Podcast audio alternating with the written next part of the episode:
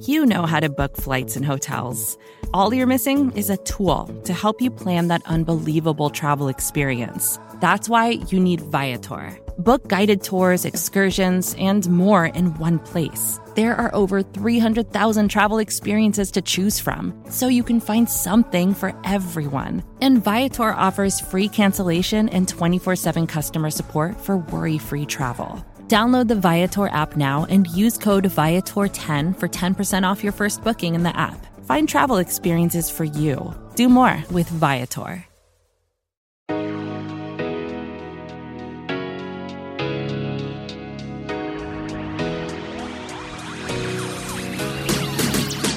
Hello, happy Saturday. Welcome back into the Arrowhead Pride Best of the Week podcast. It is a Super Bowl Saturday. Well, the Saturday before the Super Bowl between the Cincinnati Bengals and Los Angeles Rams.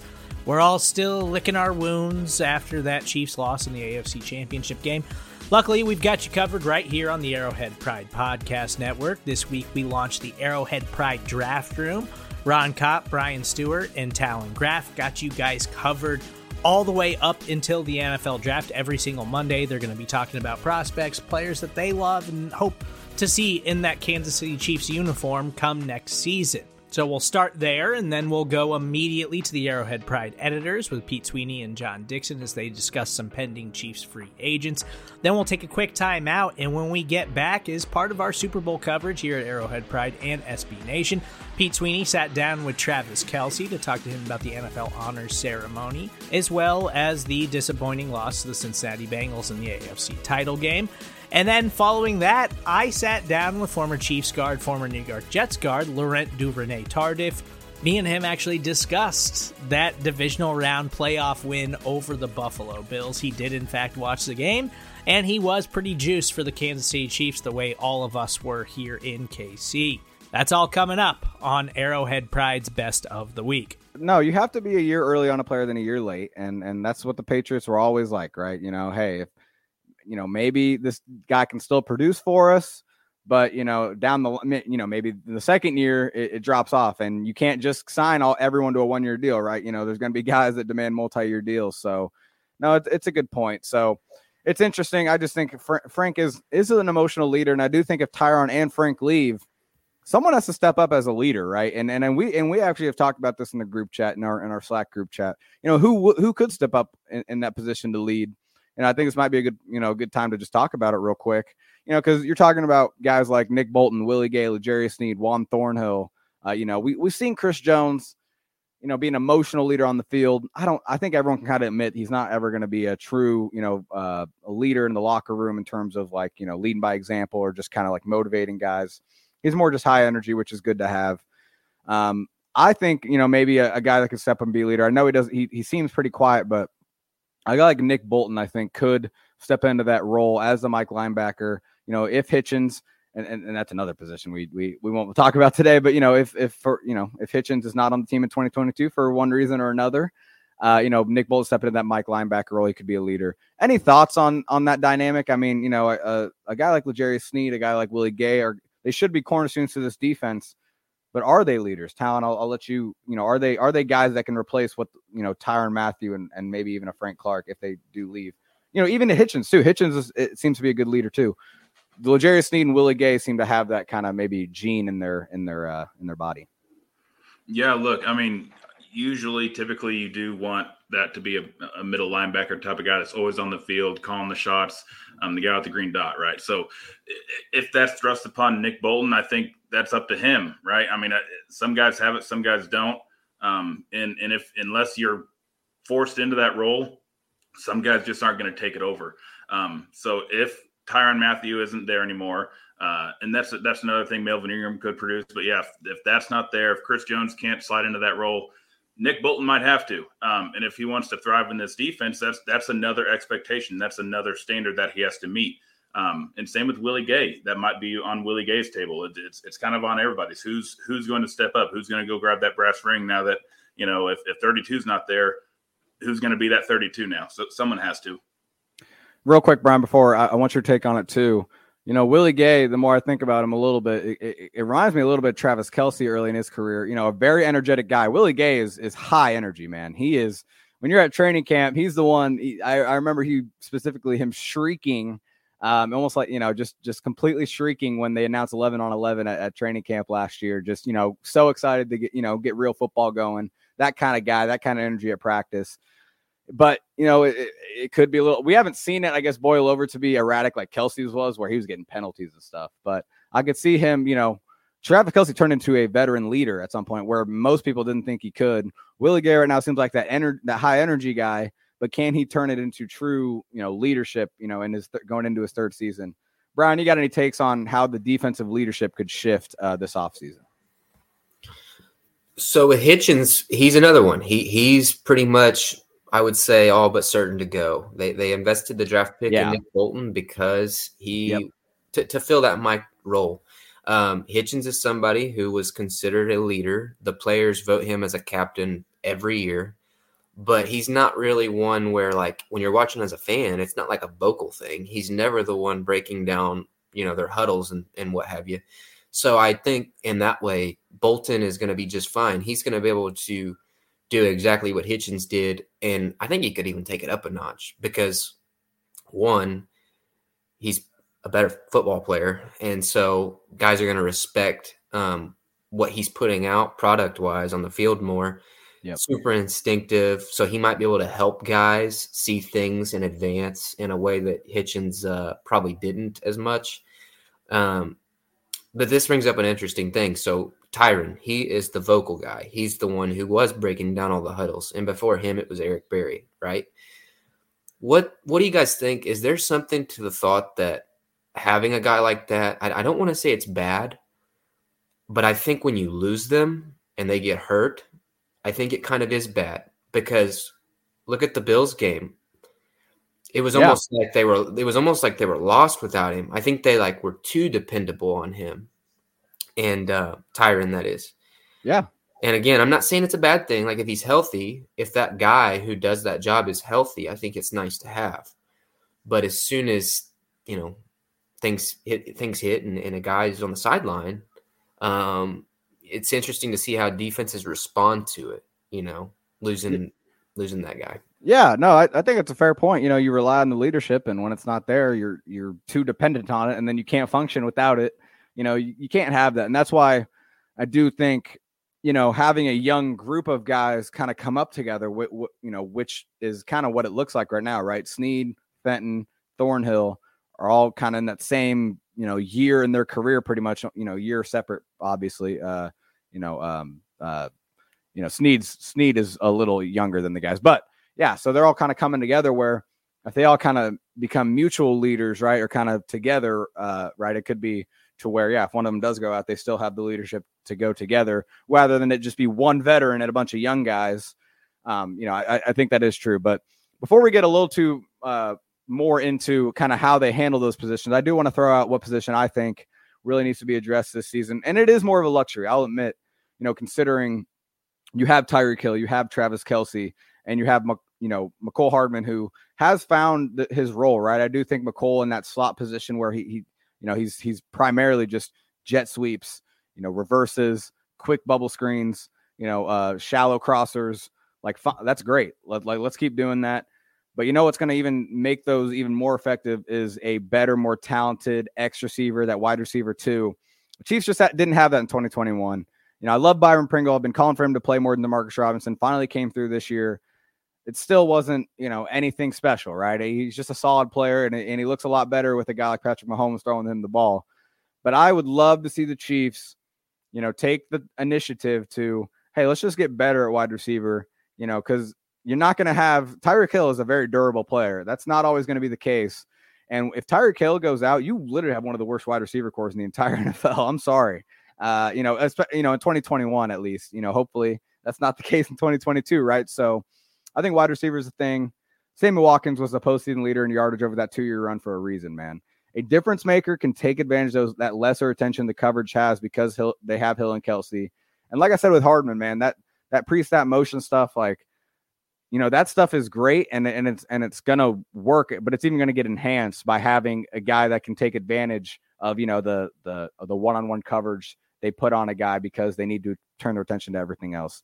Um, this can maybe be a good way to transition into how do we want to address all these positions, right? So maybe at wide receiver, I'll start um, where I think they need to, you know, find a guy in free agency because I do think the Chiefs have a lot of guys. Juju Smith Schuster, someone they pursued last offseason, but he's not the only guy, man. They have they there are a ton of free agent and wide receivers. It's a big class.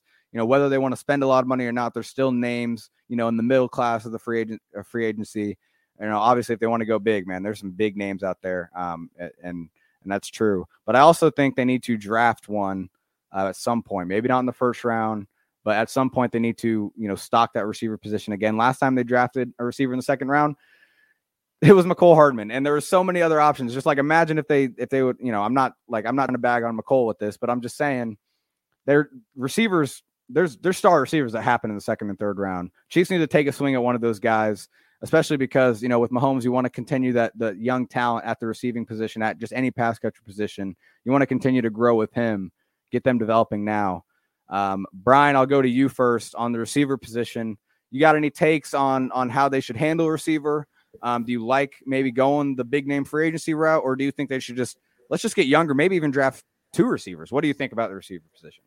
bunch of takes, bunch of takes. So uh, good. To your point, to your point though, um, it's kind of a good year for a receiver and that pass rusher uh, position, where like Veach can take a step back and he he has a good set of expensive free agents if he wants to go for the big fish. He's got some good uh, mid tier guys at both of those positions, um, maybe like one year deal types. And then the draft, the first round, um, is pretty deep with wide receiver and edge rushers. So like, and, here's the big the big elephant in the room is what do they want to do with Tyreek Hill? Uh, one of our uh, contributors at AP, Jared Sapp, he just wrote an article about how it makes a lot of sense if they want to do a contract extension. Makes a ton of sense to get it done in the next couple weeks because of the way they'd be able to spread out some of his bonus money um, that's due this year. Um, and so is is he in the long term plans? I assume he is. I think he deserves to be. Um, if he's in the long term plans, then I personally don't know how I feel about like spending a bunch of money on a receiver who's going to be the number three option. But I'm all for I am all for signing one like a Juju Smith Schuster and then drafting one. I mean, in the first two days, or um, you know, I'm I'm with you in the fact that they need to add multiple and they need yeah. to have multiple that are like starter quality um, options because yeah, you need to protect yourself short term against injury, long term against age with with yeah. Tyreek. So and yeah. Kelce. I mean, honestly, and, yeah, yep. no, he's a tight end, but it, it's that's why you know it, it, sounds like a luxury sometimes because the, the like you just mentioned, it will be a third option, right? It's not wide receiver two. It's not the second option. It is a third option. Back here on the Arrowhead Pride Editor Show, I think last one was the reaction to that debacle. And so this is feels like the real first off-season version of our program john. And so with that in mind we're going to get into our what happens now segment. And we'll go back and forth here. I, I gotta think we'd agree on most of these players but we'll see. Let's start with some some unrestricted free agents in tyrann mathieu and charvarius ward I'll let you go first here. How do you see see these these two going? We're lumping them together because uh, you know they're UFAs in the defensive back room. Obviously, two very different players. But how do you see these going? Well, uh, I think that the Mathieu situation is interesting uh, because his valuation as a player isn't necessarily just about his production on the field. If all we're talking about is his production on the field, then you wouldn't bring him back at right. anything close to the salary that he was making. The unknown in this is how much the Chiefs value him for his leadership, for his uh, skills at setting up the defense, the back end of the defense before the play. These are things that are very difficult for us to evaluate. And I promise you, if Mathieu's brought back, there will be people who will complain because Uh, they don't feel that he's worth the money that they're paying him to bring him back, almost no matter what that that salary is, because they're just looking at it from what they can see, obviously on the field. So right. that to me is the most interesting part of this is, you know, how much do the Chiefs value that that intangible contribution that Mathieu brings to the team? I think you can argue that he was a big part of the reason they won this. They turned the defense around and won the Super Bowl in 2019. Um, maybe that, maybe that part of his skill set has waned some since then, and maybe the Chiefs decide to move on for that reason. That, that'll the, be very interesting to watch. The problem we'll get back. We'll get toward the problem with with Mathieu to me, and I don't know how they figure this out it is tangible versus intangible. And you sort of mm-hmm. alluded to it, where mm-hmm. it's tangible. I mean, you want to see the passes defense, you want to see the picks, you want to see the PFF numbers. And then intangible is like, what is he doing for what is a mild mannered defensive back room, right? Like Charvarius Ward, mild mannered guy. Uh, Shad Fenton, mild mannered guy. Juan Thornhill to an extent, and when he's not on Twitter, mild mannered guy. Mike Hughes, quiet. L'Jarius Sneed, quiet. DeAndre Baker doesn't really say much, right? If Mathieu's gone, who leads these guys? Mm-hmm. I, I, you know, mm-hmm. I, I, don't, and who brings them up? And, and, you know, maybe outside looking in, that's a little bit more important to us than maybe it is to them. I'm, you know, I'm trying yeah. to play devil's advocate here, but can you really p- pay a tangible salary for an intangible impact? And I just think that I don't know, you know, it's come out in, in tweets and deleted tweets that Mathieu cares less about money at this point in his career um, than he did prior to. But I still think, you know, he's going to only say that and feel that to a certain extent. I mean, I, at the end of the day, and I think to an extent deservingly so. I don't know if he needs to be paid as the best safety in the league, but he deserves a, a nice chunk of change. And I think the Chiefs had a lot of tough questions to make because they're trying to improve – their front four. They're pr- trying to get a premium receiver because I, I really feel like they thought they missed that. And so you have to make some tough decisions there. So it's wrapping your head around how much tangible compensation can we give for intangible when there's no way to measure it. And that creates the ultimate Tyrann Mathieu conundrum, in my opinion. Well, you know, I think that this comes to a bigger point that uh, that I see all the time is that people try and do this with math. You know, we're we're paying X number of dollars for each sack or each interception or each big play. And that's not really the way it works in real right. life. You know, if that's the way you're going to do it, all you're going to have on your team is undrafted free agents who are playing for NFL minimum salaries. But that's not the reality of it. You need to have some some veteran players on your team to lead the team and and be the stars and they're going to be overpaid that's just the way it is compared to these younger players who are maybe you know your your your turk whartons for example you know he's going to have he's going to have big production compared oh, to his salary for a while and a lot of chiefs fans would would remind you like that was one of john dorsey's downfalls was that mm-hmm. Hali contract the Berry contract the Dwayne Bowe, discuss that's the you know that was a great yeah. So it, it's hard. Yeah, it's a tough. This is where Andy Reid comes in, and I hear him in my head right now saying, "Like, listen, it's a it's a it's a tough business, and it and it is. it, it is. really is. Yeah. um. So for the third time in this podcast, we don't know what happens with Mathieu, so stay tuned. and uh, Charvarius Ward, I expect to be back on a minor yeah. minor deal, right? You yeah, me too. Yeah, I, I think I think he gets a bad rap just because he started out as an undrafted free agent. Nobody wants to to give him much credit. And Chiefs are he's actually been a pretty good player. The Chiefs are fortunate that he's under the radar because I think it'll be yeah. affordable to bring him back on a one, yep. I think a one to two year deal, maybe mm-hmm. one. I like yeah. think Demarcus Robinson on the defensive side. Um, Orlando Brown. I I definitely think this is a tag. I I don't I think every indication has has said that this is a tag. I don't think the Chiefs are ready to commit to big money to him. I also think like Orlando Brown came here, and if you remember the press conference initially, he's never been against the tag. You make a lot of money. I think it's like mm-hmm. 16 million if you're an offensive lineman on the tag. Yeah. And so I think Brown is this rare player who you see tagged and they don't really talk about it that much. He's just tagged and you're kicking it to 2023. What do you think? I'm not as sure as you are that he'll be franchise tagged. I think that's a distinct possibility. Uh, I don't think also think it's a possibility they'll sign into a deal just to to keep his cap number down in 2022. But uh, I think there's no doubt in my mind that he's on the team next year and that he's playing left tackle next year. And I'm not saying that he's the best guy for the job, but he's the best guy the Chiefs can get right now. Well, and I, that's the bottom line, you know. Well, I, th- I think well that your last point though that that to me makes my point for me because I I agree with that notion where the Chiefs see them him as the left tackle in 2022. Mm-hmm. I also think there's an argument to be made like we need to see you play a little bit better for the whole mm-hmm. year because he kind of yeah. came into his own as the year went on, and then we'll reward you. And he's still young, and uh, you know he's getting this opportunity to play left tackle. The Ravens didn't want to do that. Uh, mm-hmm. Uh, you know, they wanted him as right a right tackle, and so did Mike Vrabel, the AFC head coach, uh, on Sunday. Sorry about that, Orlando. And what I would I would say is I, I think he's really relishing this opportunity. He loves playing with Mahomes. You know, I think there's buy-in into okay, you want me to prove it? I'll, you know, I'll go do it. Mm-hmm. Uh, and you're and and and this isn't the last year of his rookie contract anymore. I mean, you're still making life-changing money. Sure, time. You know, sure. like generational wealth in the one year.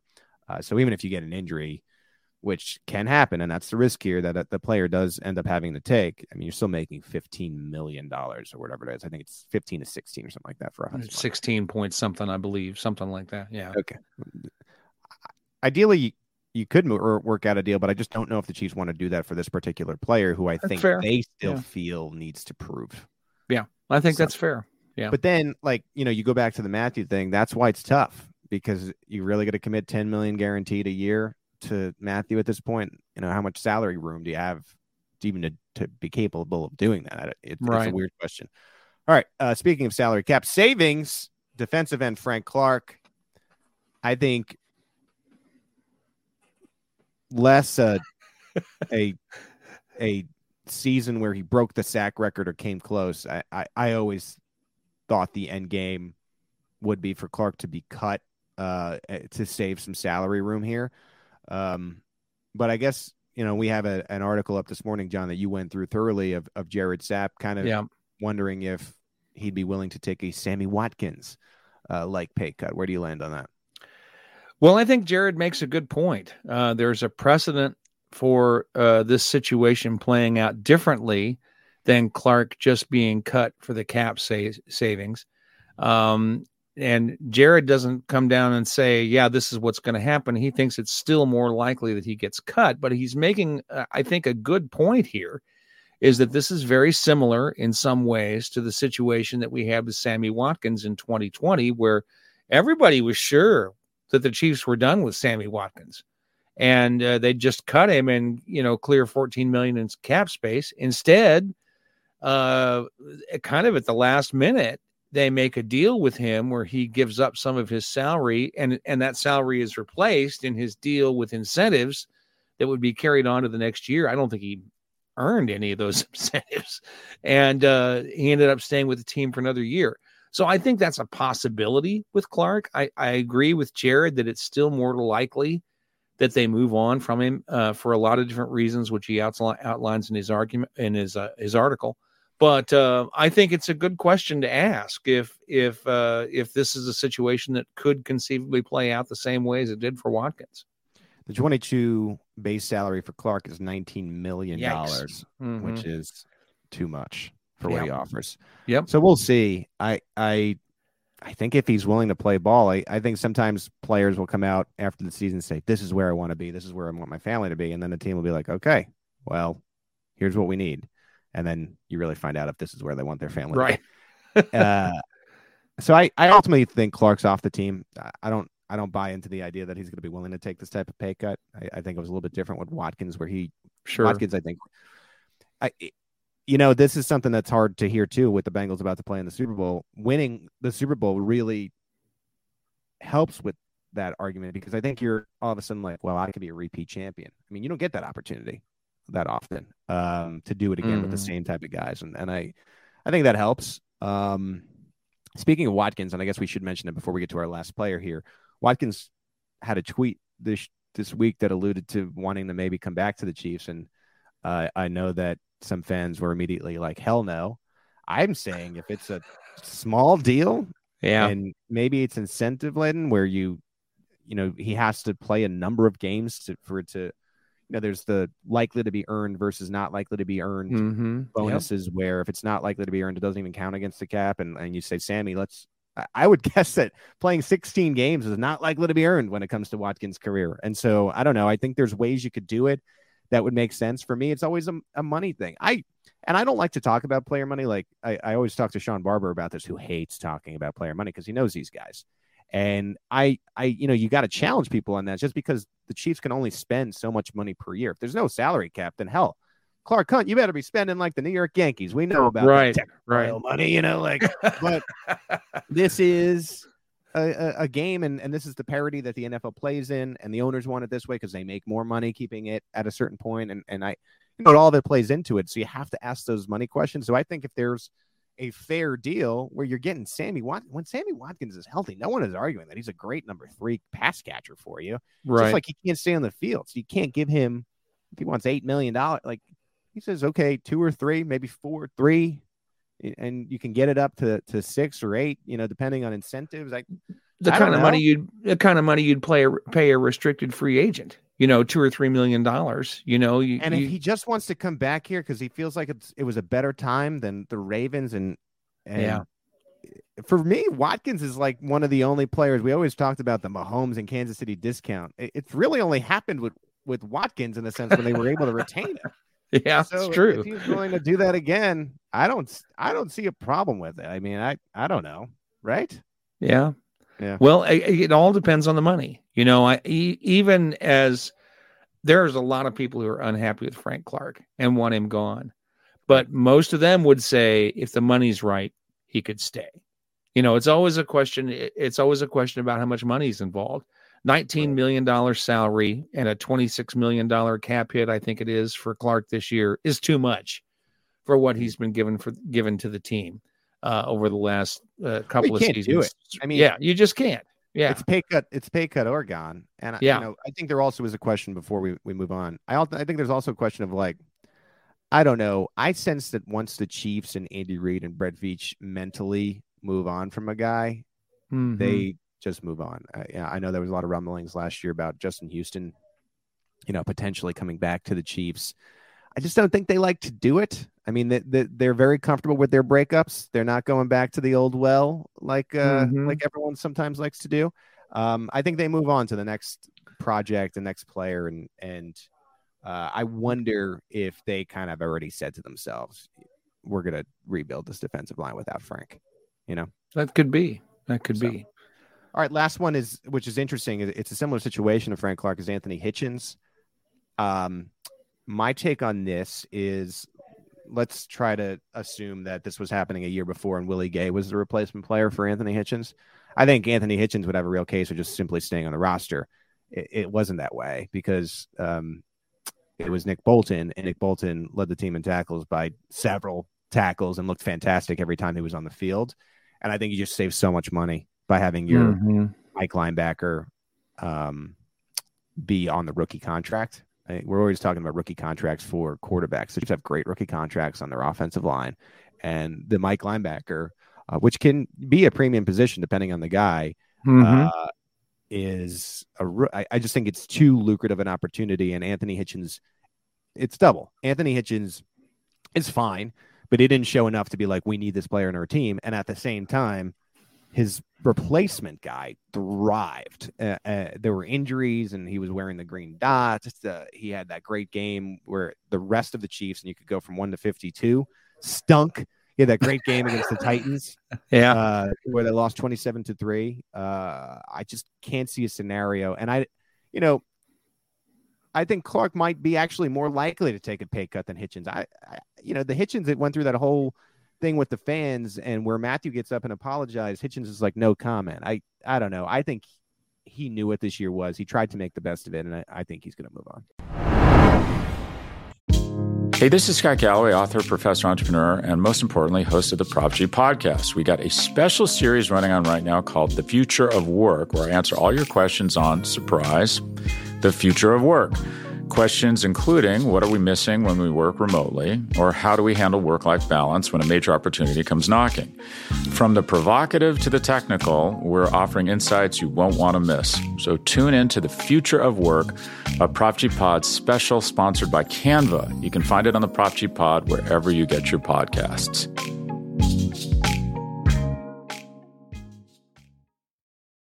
It's only a kick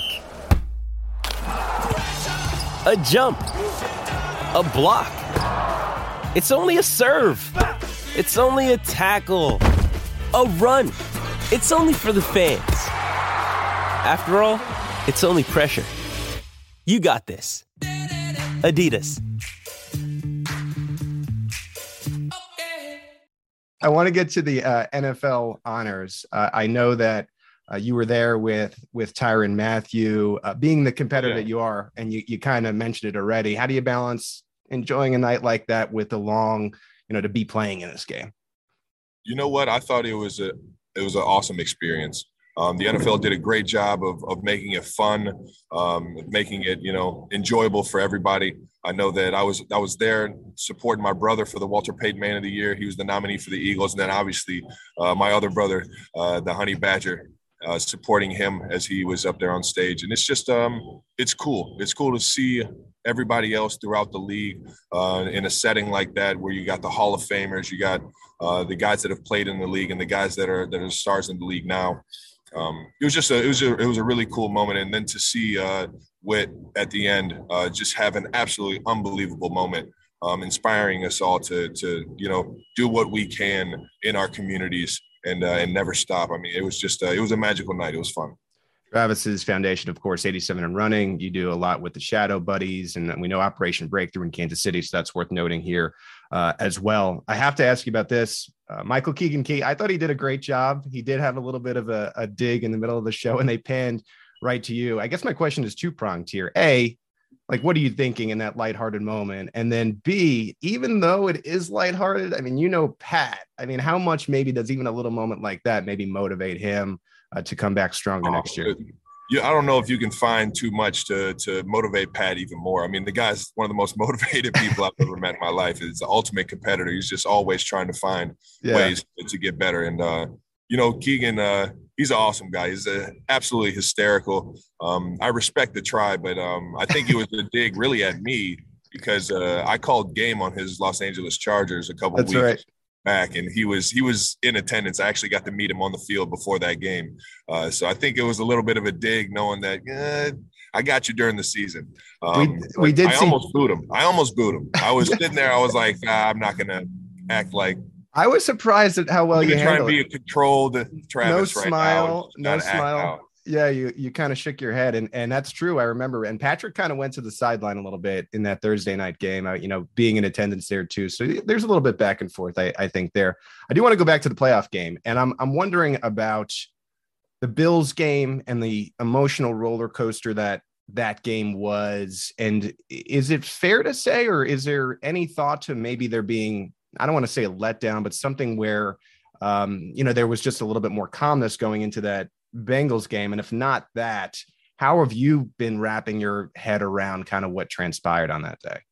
I don't think that uh, anything lingered into the Bengals game. We came out, started fast, put up points immediately. Uh, yeah. It was the adjustments that in the second half that we needed to make, and just uh, the plays in the second half that we needed to make that we didn't make. Um, and I'd be the first one to put my hand in the air and say I needed to be better. I need to be better for our team for one five back there, um, making plays uh, for you know like I know how to help help trend transcend our our you know our offense uh, in that second half. And I just I don't know. It's uh, still trying to figure it out. Uh, yeah. Still trying to you know learn from it so it doesn't happen again. But um, yeah, it's uh, it's definitely one that's going to sting for a while what it leads into is it's sort of a, a, fork in the road off season. And you guys have been so good these past three years. And it seems like there may be like a little bit of additional turnover. How do you kind of think about these past three years? And how tough is that part of the game where, man, you won a championship with these guys? You guys have been on such a run, and it may not necessarily be the same exact team kind of going into what would be the 2022 season. Well, I think it uh, it makes you appreciate uh, what you've been through together. I think yeah. a little bit more, knowing that it uh, yeah, guys might go here, there. Um, some things might happen to where the, the makeup of the team just doesn't look the same, and that's the business that is the NFL. You know, it's uh, the turnover in the NFL is uh, the stats on that is pretty ridiculous in terms of the guy, the new guys in the league, uh, year in year out. And I just, um, like I said, I think it just it, it, makes you appreciate all the all the memories that you've had with the guys, um, and just uh, appreciate all the, all the success we've had. So I'm curious, the Chiefs and Bills divisional playoff game. Did you watch that game? Were you able to catch that entire football yeah, game? Yeah, no, I got it. It, it was it was amazing. It was. Uh, I don't think I've ever seen anything like that uh, before. Uh, it yeah. was. It, it was crazy. It was. I, it, it kind of reminded me a little bit of the 2020 or 2019 Monday Night Football against the Rams. You know, when the yeah. game that was like 51 53 so a little, little bit of the same thing. And, yeah, and it's, it's, amazing. I, I was actually going to mention that specific game because that's what it reminded me of too, and that's from a, a, football fan perspective. Like that's one of the greatest football games I've ever seen because it was just fireworks from start to finish, and that game had that feel. Like I, am curious for Laurent Duvernay Tardif, like what was your reaction? 13 seconds left on the clock Chiefs get the ball back and somehow get into field goal range and not only force overtime, but then actually win the football game. It, it was it was nuts, you know, and and you got to you got to rem- remind yourself that like there was like two other opportunity when the game was basically over and the Chiefs were able to score and get you know keep themselves in a position to win. Like it's it, it was it, it's it's amazing, and and as a player, I've been in similar situation, not as extraordinary, where like everything's on the line, you got to go win it, you know, and and, and you, you, kind of forget about everything. You get you just like go back to your training, and Coach Reid has done a tremendous job in the eight years that I was there to like always kind of practice those scenario. Like there's 13 second on the clock. What type of play? What's important? Get out of bounds. How many timeouts and i feel like that's why the chiefs are the best in the league in two minute situation it's because everybody's in sync on the same page and moving the ball down the field, and they were able to kick the field goal. So that's, uh, I think it just speaks to how great of a coaching staff you guys have in Kansas City. I, am just curious because I can remember to how I reacted at the end of that football game, and I was just as, as somebody who's not like a diehard Chiefs fan or anything. I was jumping up and down in my apartment because it was just insane. It, it was one of the most improbable endings I've ever seen. Like 13 seconds left on the clock. You're like, that game's over. There's no nobody comes back and ties the football game with 13 seconds. So what was the reaction like? Were were you celebrating? Were you jumping around? Were you going nuts exactly like I was in my apartment in Kansas City? I mean, honestly, I think my mom was more excited than I was. Like I, I, I think I think as an offensive lineman who, who played the game, like you're looking at the different possibility, how much time, how many, how many timeout, that kind of stuff. You don't really get overexcited or over like um, um, you know down when something bad happened. You, you try to like put your emotion on cruise control, and I feel like that's the best way to approach the game, especially when you know one minute you're losing, the other one you're you're winning, and then there's 13 seconds you're winning, you're winning the toss, and then you win the game. Like you got to maintain some sort of like um, emotional balance. Otherwise, it, it's it's hard to keep your composures.